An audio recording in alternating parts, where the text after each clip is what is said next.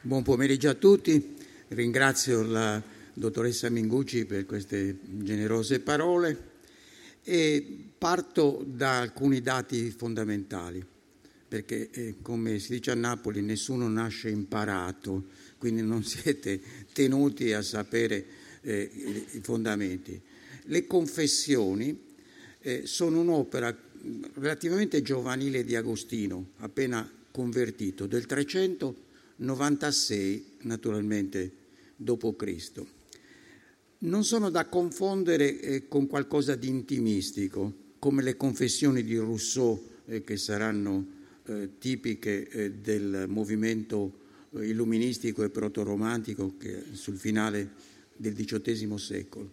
Confessio in latino vuol dire riconoscere, dichiarare, e le confessioni dichiarano l'amore di Agostino per Dio e per le sue creature. Non vanno interpretate le confessioni appunto come qualcosa eh, di personale soltanto, perché le confessioni non sono un'autobiografia soltanto. Siccome Dio è più intimo a me stesso di quanto io lo sia a me stesso, interior intimo meo, dice Agostino, paradossalmente le confessioni sono anche un'autobiografia di Dio, cioè come Dio si manifesta a me stesso e a ciascuno di noi.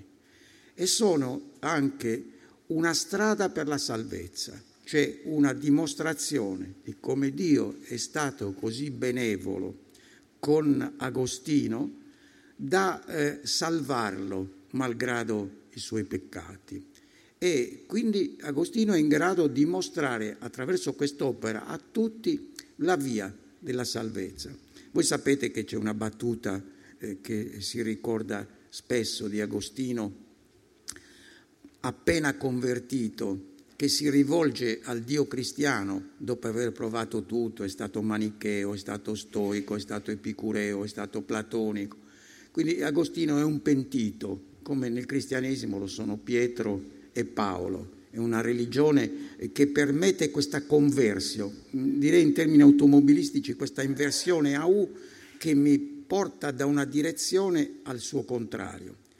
Quindi c'è questa battuta di Agostino, cioè per noi è una battuta, per noi è una cosa seria, che diceva a proposito dell'amore e della sessualità, eh, Dio mio, dammi la castità, ma non subito. Quindi un periodo un periodo, come dire, di licenza prima di fare le cose seriamente, anche perché Agostino poi diventerà vescovo di Ippona, che si chiama Annaba, ora è una città dell'Algeria dove lui era nato, eh, era un berbero Agostino, eh? Eh, quindi cittadino romano ma berbero di quelle popolazioni che, eh, che abitavano l'Africa romana prima dell'arrivo degli arabi, che poi gli arabi hanno spinto attualmente verso l'interno. Quindi quando è diventato vescovo eh, di Ippona, Hanaba attualmente al confine con la Tunisia, eh, è stato eh, per il suo ruolo quello che ha dato al cristianesimo la sua forma. Nietzsche diceva che il cristianesimo è stato partorito dal ventre di Agostino.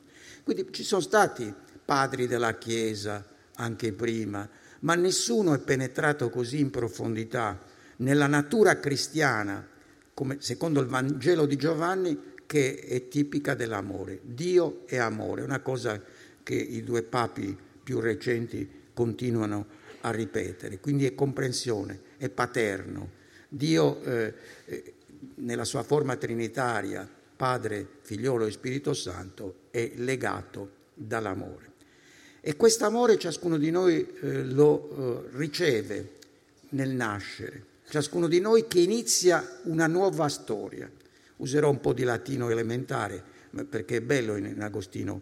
Uh, initium utesset homo factus est. L'uomo, eh, ciascuno di noi, inizia una nuova storia e quindi è tipico di Agostino segnare questa libertà dell'uomo, in conflitto anche con le teorie della fatalità, del destino, che erano tipiche degli stoici e su cui, se ho tempo, ritornerò. Noi senza saperlo tendiamo al bene e il bene principale è Dio, che amiamo e che ci riama. Agostino eh, dice eh, che eh, Iam te amabam, senza saperlo da sempre già ti ho sempre amato. E confessa che per lui amare e essere amato, questo anche prima della conversione, era la cosa più importante. Ecco che eh, per noi paradossalmente l'amore è un peso, pondus, però noi dobbiamo ricordarci della fisica antica, soprattutto aristotelica. Per Agostino l'amore ha la natura del fuoco, tende verso l'alto. La fisica antica era una fisica in cui ogni elemento, i quattro elementi, terra, acqua, aria e fuoco, ciascun elemento tende al suo luogo naturale. Quindi se io butto una pietra nell'acqua, la pietra va a fondo perché il suo luogo naturale è ricongiungersi col suo elemento. Se ci sono bolle d'aria nell'acqua, vanno a ricongiungersi con il loro luogo naturale che è l'aria. Se accendo un fuoco nell'aria, e fino alle lampadine di Edison la luce e il calore eh, dipendono dall'ossigeno bruciato dei corpi nell'aria, questo fuoco tende verso l'alto perché si pensava nella cosmologia antica eh, che il nostro pianeta, la Terra, fosse circondato da una sfera di fuoco. Quindi come il fuoco, eh, il nostro animo eh, nell'amore tende verso l'alto. L'amore è qualcosa che ci eleva e quindi è un peso, pondus, ma eh, nel senso appunto antico eh, che questo peso dell'amore è un peso ascendente, non un peso eh, che per la gravità va giù, è qualcosa che tende alla bellezza, al bene e appunto all'ordine. E Agostino non è eh, un romantico, eh, non pensa che l'amore sia genio e sregolatezza, eh, che l'amore eh, sia sentimentalismo. L'amore è qualcosa che ha una disciplina, perché ha un indirizzo, perché si muove in quella direzione in cui tutti gli esseri viventi e non viventi, dai minerali fino ai vegetali che cercano il sole, al girasole, eh, fino a, a, a, agli uomini, eh, convergono verso il bene. E questa convergenza eh, fa sì che l'amore deve essere, per così dire, polarizzato, avere una direzione. E questa direzione per Agostino è la gioia, è il piacere più grande. Agostino è colui eh, che nella tradizione cristiana, diversamente ai suoi predecessori, gente arcigna come eh, Tertulliano, eh, Clemente, altri padri della Chiesa, che nel periodo delle persecuzioni mettevano in evidenza la capacità di soffrire dei martiri, Agostino che vive dopo le persecuzioni e dopo che i cristiani sono diventati persecutori dei pagani, Agostino mette l'accento eh, invece sulla felicità, sulla gioia.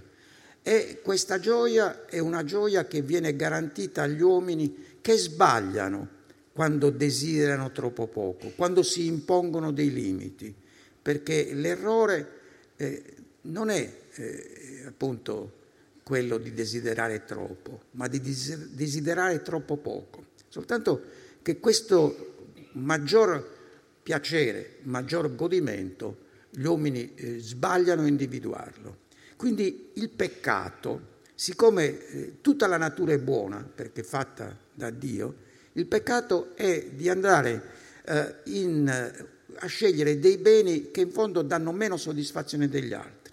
Dice Agostino, ti preoccupi delle tue scarpe, dei tuoi vestiti, scegli una persona qualsiasi eh, da amare molte volte. Voi sapete, biograficamente Agostino eh, aveva avuto un figlio eh, senza sposarsi, a Deodato, non nomina mai eh, il nome della sua compagna che ha vissuto con lui per un certo tempo, poi naturalmente da vescovo non poteva più farlo, però il figlio è stato con lui. Quindi ci sono questi amori eh, che Agostino ha provato. Eh, Agostino detto in termini moderni, era un lussurioso e lui se ne pente eh, continuamente di questo. E perciò distingue eh, l'amor o ordinata dilezio, scelta secondo l'ordine, o ordo amoris, dalla cupiditas.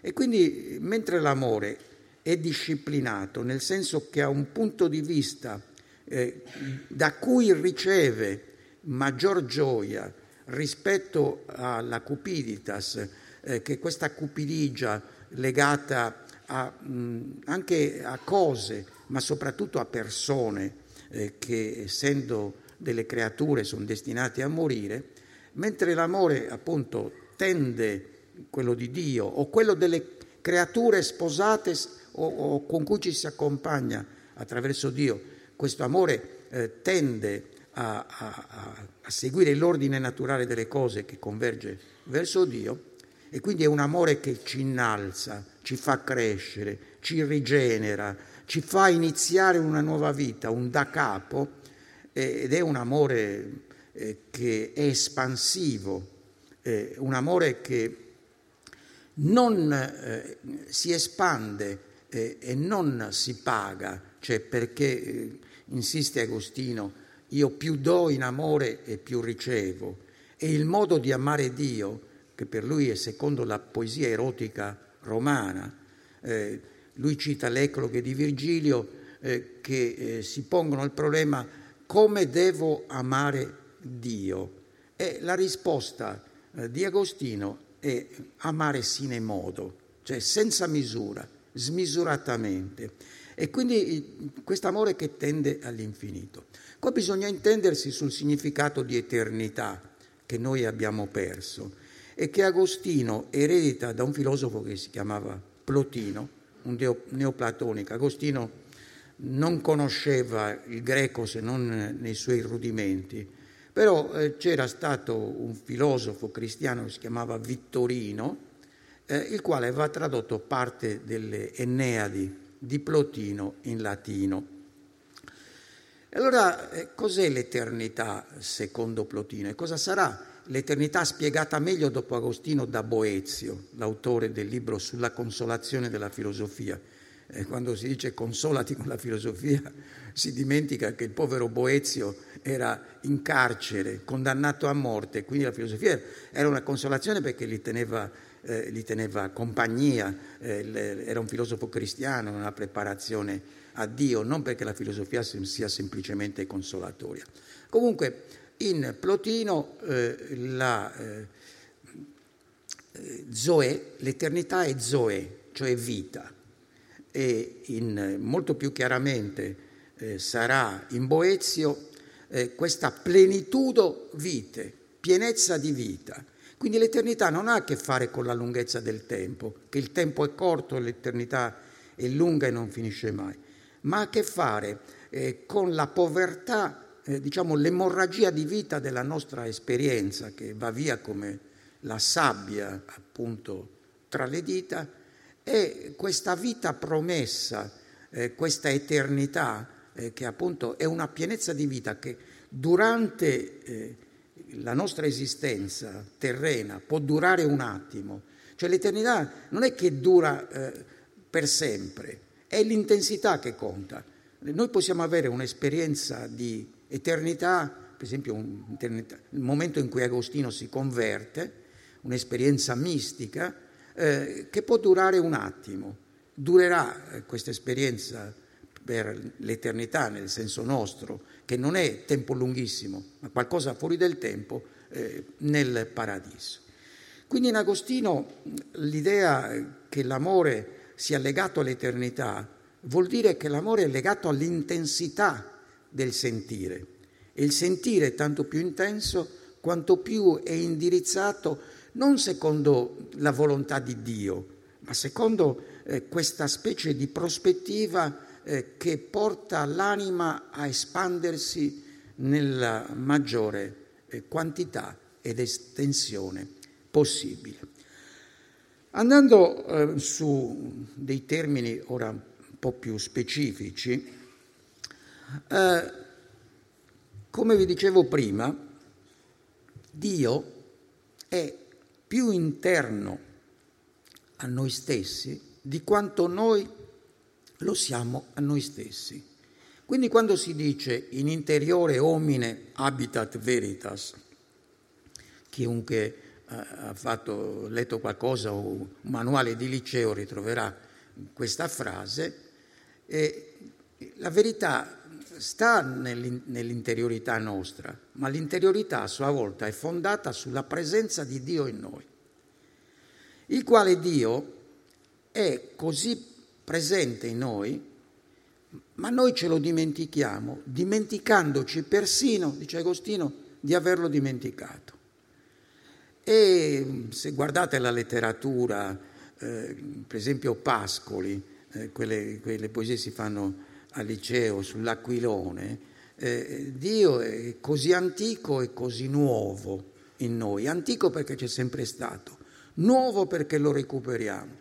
Per questo la memoria in Agostino è una facoltà così importante. E Agostino ha creato una struttura eh, del tempo eh, che è altrettanto eh, plausibile della nostra immagine del tempo. La nostra immagine eh, corriva, insomma, normale del tempo è quella di una linea retta, infinita, sulla quale un punto senza spessore, analogo al punto geometrico, si muove con velocità costante verso il futuro lasciandosi alle spalle il passato. Ve lo ripeto perché sembra difficile ma non lo è. Noi immaginiamo il tempo come una rete oppure come un circolo nel caso dell'orologio su cui eh, un punto come la freccetta dell'orologio scorre a velocità costante, non è che il tempo accelera e diminuisce a piacere, e, eh, lasciandosi alle spalle il passato e mordendo il futuro. Quindi il tempo è movimento, il presente è evanescente, appena l'ho detto è già scomparso, è già passato che rosica il futuro. In Agostino c'è una versione eh, assolutamente paradossale per noi, cioè che noi non ci muoviamo mai dal presente, perché il passato non è che il presente del passato nella memoria e il futuro non è che presente del futuro nell'attesa o teologicamente nella speranza. Quindi noi viviamo un triplice presente, il presente del passato che è la memoria, il presente del presente che è l'attenzione o la percezione, il presente del futuro che è l'attesa. Guardate che questa è una cosa stravol- sconvolgente e stravolgente, cioè eh, noi non ci muoviamo eh, dal, nel tempo, dei poeti barocchi eh, come Gongora in Spagna o Ronsard l'hanno eh, chiarito e specificato. Eh, ve lo dico un bello spagnolo che poi traduco. Eh, dice Gongora in una poesia eh, intitolata Relò de arena, cioè clessidra che usa la sabbia. Eh, sono alcuni versi. si quiero por las estrellas saber tiempo donde vas, Veo que con ellas vas, pero no vuelves con ellas. Ma ay, que engañado estoy. Tú eres tiempo el que te quedas, io soy el che me voy.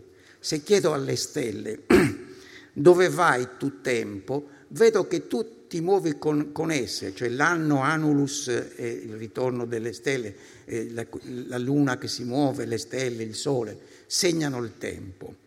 Ma eh, vedo che tu vai ma non ritorni, perché la vita umana è irreversibile, il tempo passa e non si può tornare indietro. Ma ahimè, dice Gongora, che mi inganno, perché tu eres tiempo el che te quedas, sei tu tempo che stai fermo e sono io che me ne vado, sono io che me vuoi. Quindi noi siamo transitori, ma il tempo non scorre, il tempo è fermo. Eh, Ronsard diceva, le temps s'en va, le temps s'en va, madame, le temps non, nous nous en allons. Il tempo se ne va, ahimè, il tempo se ne va, mia signora. Non è il tempo che se ne va, siamo noi che ce ne andiamo. Allora, eh, per Agostino, il tempo, quindi, come triplice presente, è il, il, diciamo, l'immagine eh, sbiadita dell'eternità, cioè l'assenza eh, di passaggio del tempo questo eterno presente che il tempo vissuto semplicemente mostra. Cosa c'entra? Come direbbe Di Pietro, cosa ci incastra l'amore? Eh, ci incastra nel senso che l'amore ci dà la possibilità di vivere un tempo eh, che è, è, un tempo, come dire, infinito, eh, eterno anche in questo mondo, perché l'amore eh, non cancella il passato, non, eh, eh, come dire, eh, non mette il futuro nel segno dell'incertezza e della caducità. L'amore è questa esperienza anticipata del, dell'eterno, eh, nel senso che vi ho detto, questa intensità di esistere. Ed è questa per Agostino l'essenza del cristianesimo. Voi sapete eh, che appunto, a parte il Vangelo di Giovanni che vi citavo all'inizio, che Dio è amore, c'è in San Paolo l'inno cosiddetto all'amore, e c'è l'amore come caratteristica del cristianesimo contro l'ebraismo. Si è detto, non sto a difendere questa tesi né a contrastarla, che eh, il cristianesimo è un'eresia dell'ebraismo.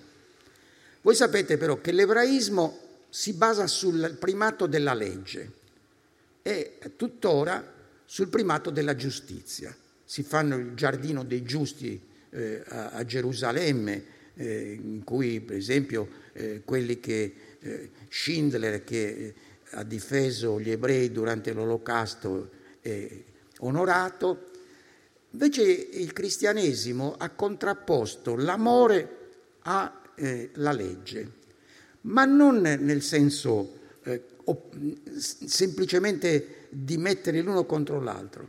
San Paolo usa un termine greco che difficile da tradurre, è pleroma l'amore, è una pienezza, è, è un di più, cioè non contrasta direttamente la legge, ma la, lo completa. Quindi eh, nel Vangelo eh, c'è scritto,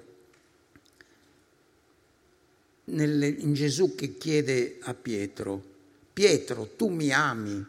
E Agostino commenta, Gesù non mi dice, Pietro, obbediscimi, quindi l'amore non è obbedienza, non è questo legame stretto che è tipico della legge, è qualcosa di più e di diverso che va oltre.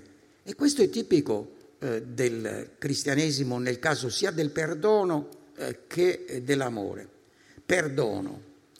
E perdono, lo dicevo a qualcuno anche qualche giorno fa, è in termini etimologici un dono eccessivo, un dono fatto eh, più di, di, quello che ciascuno di noi merita, come del resto è la grazia divina che gratis appunto aiuta il peccatore che con le sue forze non potrebbe vincere le tentazioni. Quindi il perdono è questa capacità eh, per chi ha ricevuto delle offese, e queste durano, dice Agostino, decenni, eh, l'offesa ricevuta brucia. Eh, oppure per chi ha fatto del male agli altri, non di dimenticare il passato. Eh, il perdono non dimentica ciò che è accaduto, il male che mi è stato fatto, il male che ho fatto, ma toglie il peso eh, che ci schiaccia e che ci induce a queste cattive eh, passioni, l'odio, l'invidia, la gelosia. E quindi come l'Agnus Dei qui tollit peccata mundi della messa, il tollere è qualcosa, appunto, sollevare, sollevare un peso. Qua il peso è inteso non come il pondus dell'amore, ma come il macigno, dice Agostino, che ci schiaccia. Quindi come il perdono permette di ricominciare una nuova vita senza dimenticare il passato, senza dimenticare quello che io sono e quello che sono gli altri, l'amore è ciò che eh, impedisce da un lato di perdere, si direbbe oggi, la propria identità, di essere qualcosa di diverso da quello che sono, ma eh, mi permette anche di aprirmi all'altro che diventa qualcuno o qualcuna che mi forma, che mi rivela me stesso, che fa sì eh, che la mia vita non sia semplicemente un elemento eh, di, di, dissipazione di me stesso, di qualcosa eh, che è provvisorio, che ha il carattere della caducità, come promessa di eternità, di nuovo in senso intensivo più che in senso di durata, è una apertura eh, sostanziale a me stesso. Ed ecco che eh, l'amore non è tale senza gioia, dice Agostino nelle narrazioni sui salmi, ma non è bonomia, sentimentalismo, compromesso, è durezza eh, che, dice a proposito della legge, è capace di perforare la sua corazza bronzea. La legge è come dire una costrizione, è una corazza. Il testamento ebraico, quello che noi chiamiamo l'Antico Testamento, è basato sul rispetto della legge e quindi è, è un'equiparazione. Io ho una colpa, ho un peccato e vengo eh, punito eh, secondo eh, una sorta di contrappasso. Mentre invece l'amore non risponde alla pari, dà di più eh, di quello eh, che si è, del mare che si è ricevuto, non lo ricambia. Il, il, è gioia, ma è appunto durezza nel senso che implica eh, la via stretta del bene in cui uno si deve introdurre. Non è, oggi, eh, scusatemi se faccio una caduta eh, sulla cronaca, oggi qualsiasi cosa succede, uno gli ammazzano un figlio, una figlia, dice, ma scusi, lei perdona. Beh, Agostino, come credo giustamente tutti noi, sarebbe inorridito. Il perdono non è una cosa che si dà così facilmente, eh, eh, dire, con bonomia. Eh, il perdono presuppone che chi ha commesso l'errore eh, si penta, che chi è in grado di dare il perdono lo, lo dia pensandoci, riflettendoci in una determinata prospettiva. Quindi l'amore come perdono non è corrivo, non è che tutto va bene, tutto si può fare e tutto è perdonato, anche se si deve perdonare alla fine, ma c'è un processo, c'è qualche cosa. Quindi l'amore leviga le asprezze inutili della legge eh, e fa qualcosa, rende eh, la letizia un fattore importante del cristianesimo. Quindi l'amore deve essere rischiarato dall'intelligenza, innervato dalla volontà, riscoperto dalla memoria. E l'amore quindi eh, recupera la felicità intravista e che sta avvolta, diciamo, eh, nelle nebbie eh, della nostra inadeguatezza a tutto, inadeguatezza alla vita, inadeguatezza all'amore. E quindi c'è questa via tracciata nelle confessioni, è un modello che dice voi potete seguire questa strada se riscoprirete la voce di Dio che è nascosta in voi, un Dio di amore che mi permette di superare le difficoltà. Quindi è un Dio eh, che anche in punto di morte eh, può eh, essere in grado di perdonare e di amare. Beh, la famosa storia del, del, buon ladrone che sta a fianco di Gesù eh, sul Golgota, eh, la risposta di Gesù è stasera sarai con me in paradiso. Quindi uno può aver fatto le peggiori malefatte da essere crocifisso e la crocifissione era per gli schiavi, e per coloro eh, che avevano commesso dei delitti gravi, a Gesù lo crocifiggono perché non era cittadino romano. San Paolo, che era di Tarso, dove si aveva la cittadinanza romana, gli fanno il favore di tagliargli la testa, cioè una cosa molto più rapida che soffrire eh, nel, nella croce. Tra parentesi vi ricordo che noi la, la croce di Gesù l'abbiamo bene in mente, ma quando ci fu la ribellione di Spartaco, e Spartaco venne sconfitto da Crasso e dalle sue legioni, sulla via Appia ci furono 6.000 schiavi ribelli crocifissi, a cui poi venne dato fuoco, mettendo della pece sulle croci. Quindi immaginatevi questi, questi disgraziati, si spera che fossero morti nel frattempo, eh, crocifissi e, e diventati delle torce umane. Ecco che allora nella nella felicità senza luto eh, che l'amore eh, promette, quello di Dio e quello umano, noi abbiamo eh, questa equazione che Agostino fa, che è interessantissima, tra una Trinità umana e una Trinità divina, cioè le tre persone della Trinità sono, eh, corrispondono a tre facoltà umane, intelletto, volontà, memoria.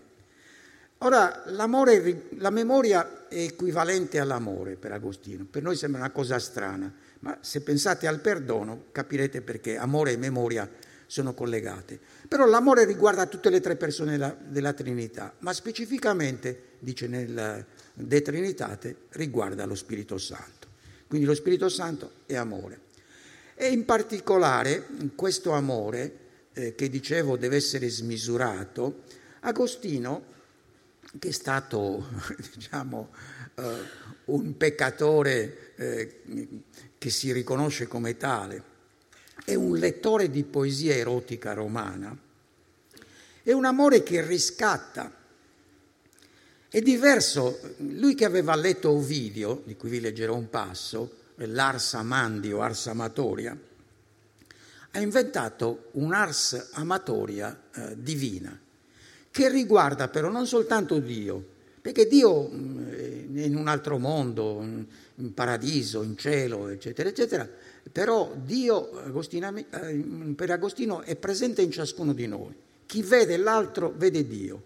E quindi eh, amare le creature create da Dio, appunto, che fa le cose buone, vuol dire amare Dio. Quindi non è necessario sempre stare con la testa in alto, eh, aspettare eh, di, che le nostre preghiere giungano a Dio. Eh, l'amore può manifestarsi nella benevolenza, ci sono tante gradazioni, nella generosità, nel seguire quelle opere di misericordia eh, che, che, si studiano nel catechismo, eh, visitare gli infermi, dar da mangiare agli affamati, eccetera. Quindi l'amore è un amore che circola nella società, che deve circolare nella società. E Agostino eh, distingue eh, tra amores duo fecerunt civitates due, cioè due amori hanno costituito due stati, perché civitas vuol dire stato.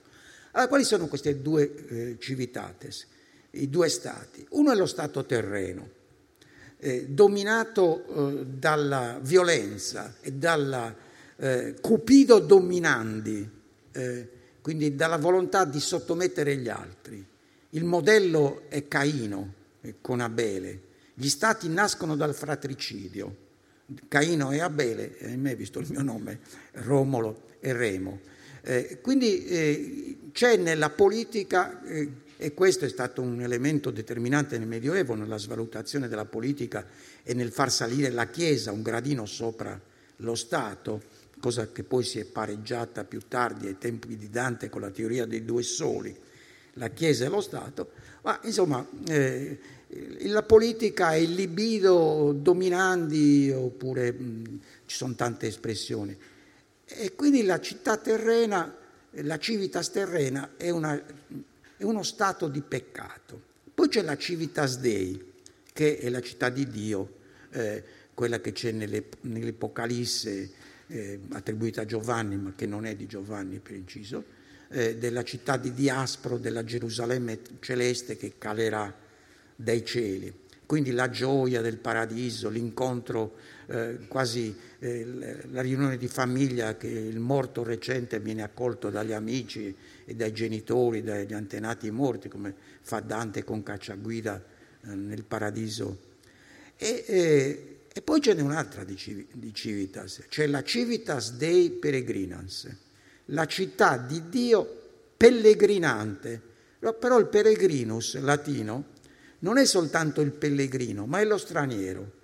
Tant'è vero che c'era un pretor urbanus per i cittadini romani e, e, e un pretor peregrinus per gli stranieri.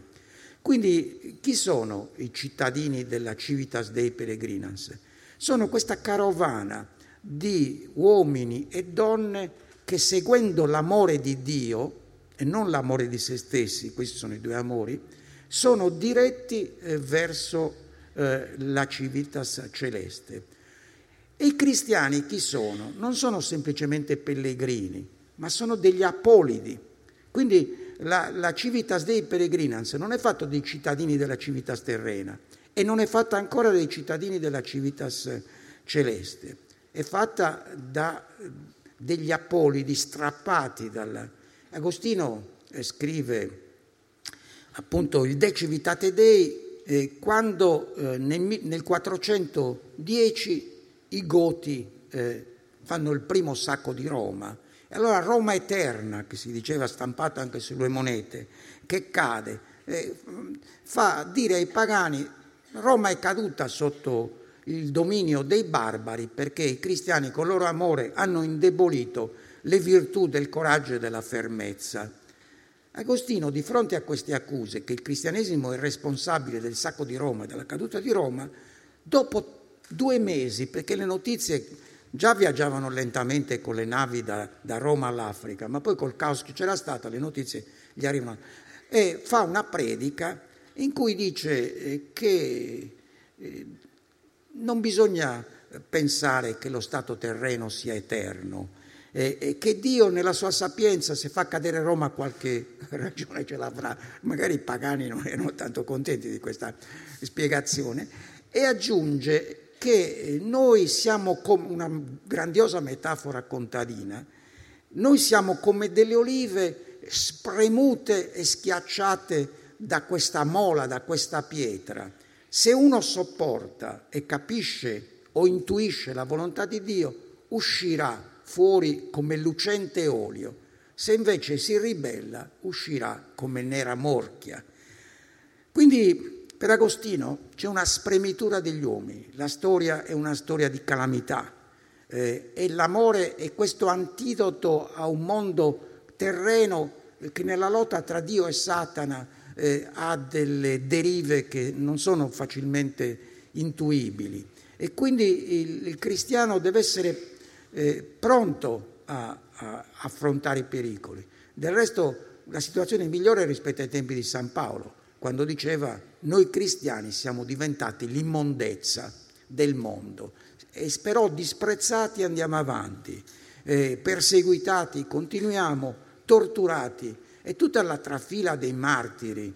Eh, è, venuto, è, stato ripubblicato, ve lo dico per inciso perché è bellissimo, il martirio di Perpetua e Felicita, che eh, sotto le, il periodo di, dell'imperatore Severo, eh, questa ragazza che aveva appena partorito, aveva 23 anni, viene racchiusa eh, nel, eh, nelle segrete in attesa di essere sbranata dalle belve è l'unico documento scritto da donna di tutta l'antichità.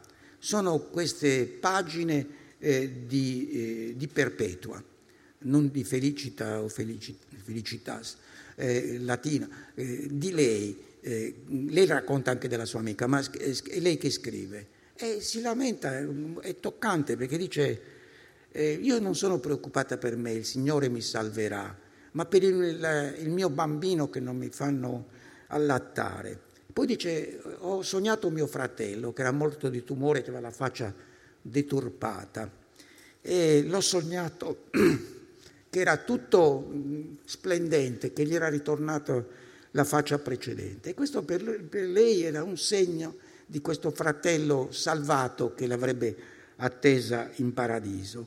C'è l'idea che, che una breve sofferenza verrà ricompensata nell'aldilà se c'è questo amore per i persecutori, questa contraddizione. Amate i vostri nemici, amate i persecutori. Quindi un amore, come dire, che è contrario a tutta l'etica antica, che era basata già in Grecia sul principio di far bene agli amici e nuocere ai nemici. Il cristianesimo rovescia questo e fa dell'amore eh, non quello semplicemente del buon samaritano o come diceva Cicerone che mm, a uno sconosciuto se vi chiede un'indicazione stradale gliela date, ma non di più. L'idea che ci si debba sacrificare e morire per gli altri e perdonarli è appunto questo paradosso che il cristianesimo elabora e che Agostino trasforma sostanzialmente nel, nel sangue e nella linfa della religione cristiana. e che eh, modula l'idea di amore non in senso psicologico. Agostino ha scritto molto sul matrimonio, su, sull'amore eh, tra persone. D'altra parte, come vescovo di Pona, aveva queste sedute pubbliche che ora non usano più, ma lui ogni settimana riceveva tutti questi che gli ponevano dei problemi, dei, questu- dei questuanti, e aveva con sé due scribi che scrivevano quello che la gente gli chiedeva e quelle che erano le sue risposte. E questi appunti diciamo, lo sono serviti per scrivere eh, anche alcune sue opere. E c'era anche un problema in questo, se uno eh, diceva delle cose eh, tipicamente da eretici, ariani, eccetera, rischiava, Agostino su questo da vecchio soprattutto era diventato intollerante, di essere denunciato all'autorità politica. Quindi Agostino nella civiltà di Dio eh, non eh, se la prende eh, semplicemente con i pagani che sostengono che eh, è colpa eh, dell'etica o della religione cristiana che sia, eh, sia stata a Roma distrutta dai barbari. Cerca di capirli, cerca di capire le loro argomentazioni, ma alla fine, appunto, nel cercare di capirli, Agostino muore il 28 agosto del 428 eh, sugli spalti di Ipona combattendo contro i vandali, cioè lui personalmente non c'era, ma appoggiava questa lotta contro, eh, per la romanità eh, a modo suo. Roma è caduta da 18 anni e lui muore eh, in questa battaglia eh, perché eh, uno, Agostino, fra l'altro, è il teorico della guerra giusta. Ci sono guerre giuste e guerre ingiuste. La guerra contro i barbari che hanno secondo lui un carattere, eh, noi diciamo vandalismo, non a caso. L'Andalusia era la Vandalusia in origine e quindi è il luogo dove i barbari si erano installati e poi sono arrivati attraverso l'Africa del Nord, hanno conquistato anche la Sardegna e hanno fatto delle stragi. E quindi poi nel 430 eh, cade eh, il, il, nostro eh, Agostino era morto da due anni, cade la città di Ippona. Chi comandava le truppe imperiali era un protetto di Galla Placidia, quindi ha qualcosa a che vedere con la vostra regione, ammesso che i romagnoli e gli emiliani abbiano un'affinità riconosciuta. E allora eh, succede eh, che eh, per Agostino questo amore, che è un amore anche civico, lo Stato è quello che è, eh, è, un, è una disgrazia necessaria, ma eh, siccome è l'unico modo per mantenere la convivenza, eh, ci vuole anche un po' di forza, di, di, di forza dissuasiva, eh, anche lo Stato eh, in subordine deve essere accettato. Però appunto Agostino prende molto da quando era giovane, amante delle corse dei cani, degli spettacoli di teatro, in cui da giovane professore a Cartagine e poi trasferitosi a Milano, abitava forse Cassiciacum, questo luogo, Cassano d'Adda probabilmente. Lui faceva, eh, faceva un, una vita, era come dire, il professore ufficiale dell'imperatore, cioè aveva una carica molto importante, probabilmente come si dice oggi era anche ghostwriter, quello che scrive i discorsi eh, per i presidenti della Repubblica, del Consiglio, eccetera. Agostino a Milano era, faceva vita dissipata, come a Cartagine ancora di più, e leggeva la poesia erotica. E questa poesia erotica romana, soprattutto Ovidio Properzio, gli è diventata così familiare, come accennavo prima, che lui dall'Arsamandi eh, tra gli amanti terreni ne ha fatto un Arsamandi celeste e ha usato lo stesso elemento eh, che era il compianto della poesia erotica romana, cioè che l'amore non dura perché eh, tutti invecchiamo, eh, tutti diventiamo fragili, l'ha rovesciato. Cioè il, l'amore cristiano è quello che va contro l'irreversibilità del tempo, perché ha un triplice presente, ma perché è una promessa di eternità. E vi leggo un passo dell'Ars Amatoria di Ovidio, di Ovidio che vi chiarisce le cose, molto bello fra l'altro. Finché vi è consentito al presente ancora manifestare gli anni opportuni godete. A guisa di acqua che scorre si disperdono gli anni. L'onda che è trascorsa non tornerà di nuovo a rifluire. Il tempo che è trascorso non può ritornare. La giovinezza deve essere vissuta. Trapassa la giovinezza con rapido piede e il tempo che ti è indietro non è così lieto come il tempo precedente. In questi cespugli impalliditi io vidi le viole e da coteste spine io già ebbi una corona profumata. O misero me, quanto in fretta sul corpo la pelle si allenta con rughe e il colorito si spegne in quel volto che fu luminoso. Qua i poeti latini, eh, soprattutto eh, Orazio, ma anche Virgilio, parlano di lumen purpureum della gioventù, cioè questo colorito roseo, insomma, perché i vecchi diventano un po' gialli in genere. E all'improvviso sull'intero capo si diffondono quei capelli che tu giurerai di aver avuto chiari sin dalla tenera età, cioè quando i capelli diventano bianchi. Cioè tu non ti rendi conto, dici ma com'è possibile? Eh, io li ho avuti diversi e non erano così. Quindi l'amore eh, non implica eh, semplice eh, dedizione, l'amore è qualcosa che trasforma il sentimento, cioè noi siamo abituati a un amore di tipo, come dire, psicologico-sentimentale, che degrada fino ai cineromanzi o alle telenovelas, mentre invece per Agostino l'ordo amoris, la ordinata dilexio, questa scelta secondo un ordine, vuol dire eh, che l'amore non è sentimentalismo eh, di, di, serie B o C, l'amore è questo impegno, eh, questa volontà di realizzare quello eh, che è la promessa di eternità di ciascuno. Ma questo certo è un ordine, è una disciplina, ma non è una punizione perché solo così possiamo avere una vita più intensa. Ora è una promessa di una vita eterna nell'altro senso che dicevo di Cristo.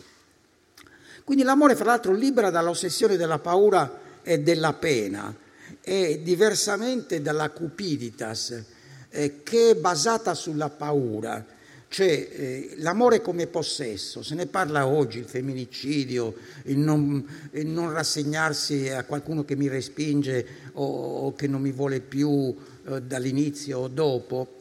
Per Agostino il, l'amore buono è caratterizzato dall'opposizione alla, a questa idea di possesso, a questa che Agostino chiama appetitus abendi, l'appetito di, di possesso, che si accompagna al metus amitendi, alla paura di perdere.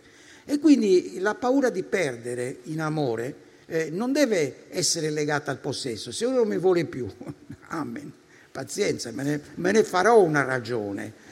E, e, aggiunge Agostino che il metus amitendi, la paura di, di perdere, è tipica dell'essere attaccati alla vita nel senso sbagliato.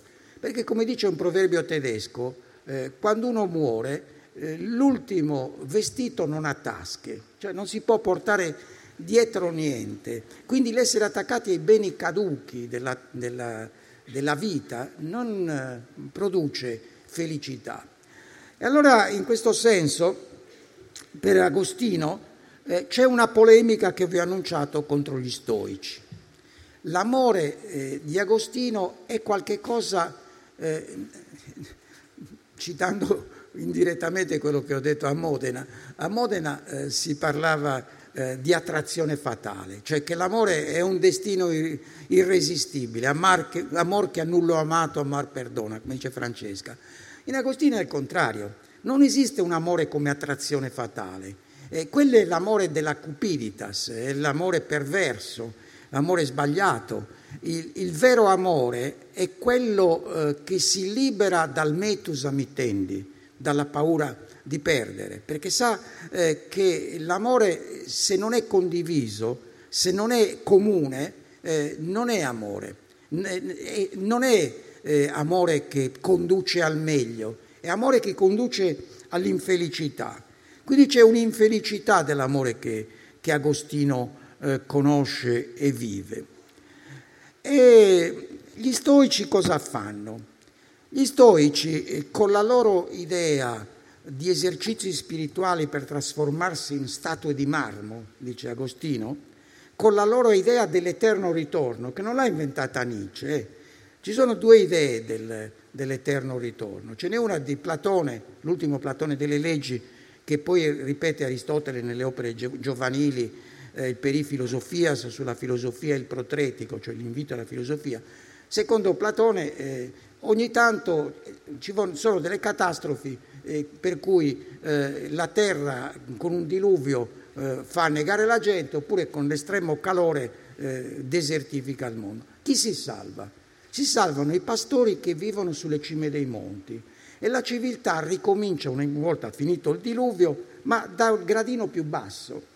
Invece per gli stoici ogni 36.000 o 72.000 anni, loro calcolavano la rotazione del cono dell'asse terrestre, succede eh, ogni eh, questo periodo che c'è un'ecpirosis, cioè un es- il mondo esplode per fuoco, tutto viene distrutto, ma tutto ricomincia uguale.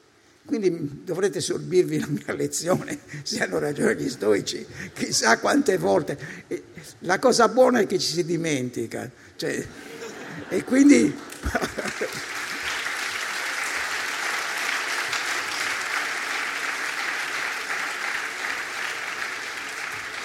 ecco, per Agostino questa idea dell'eterno ritorno è sbagliata perché uccide l'amore e la speranza.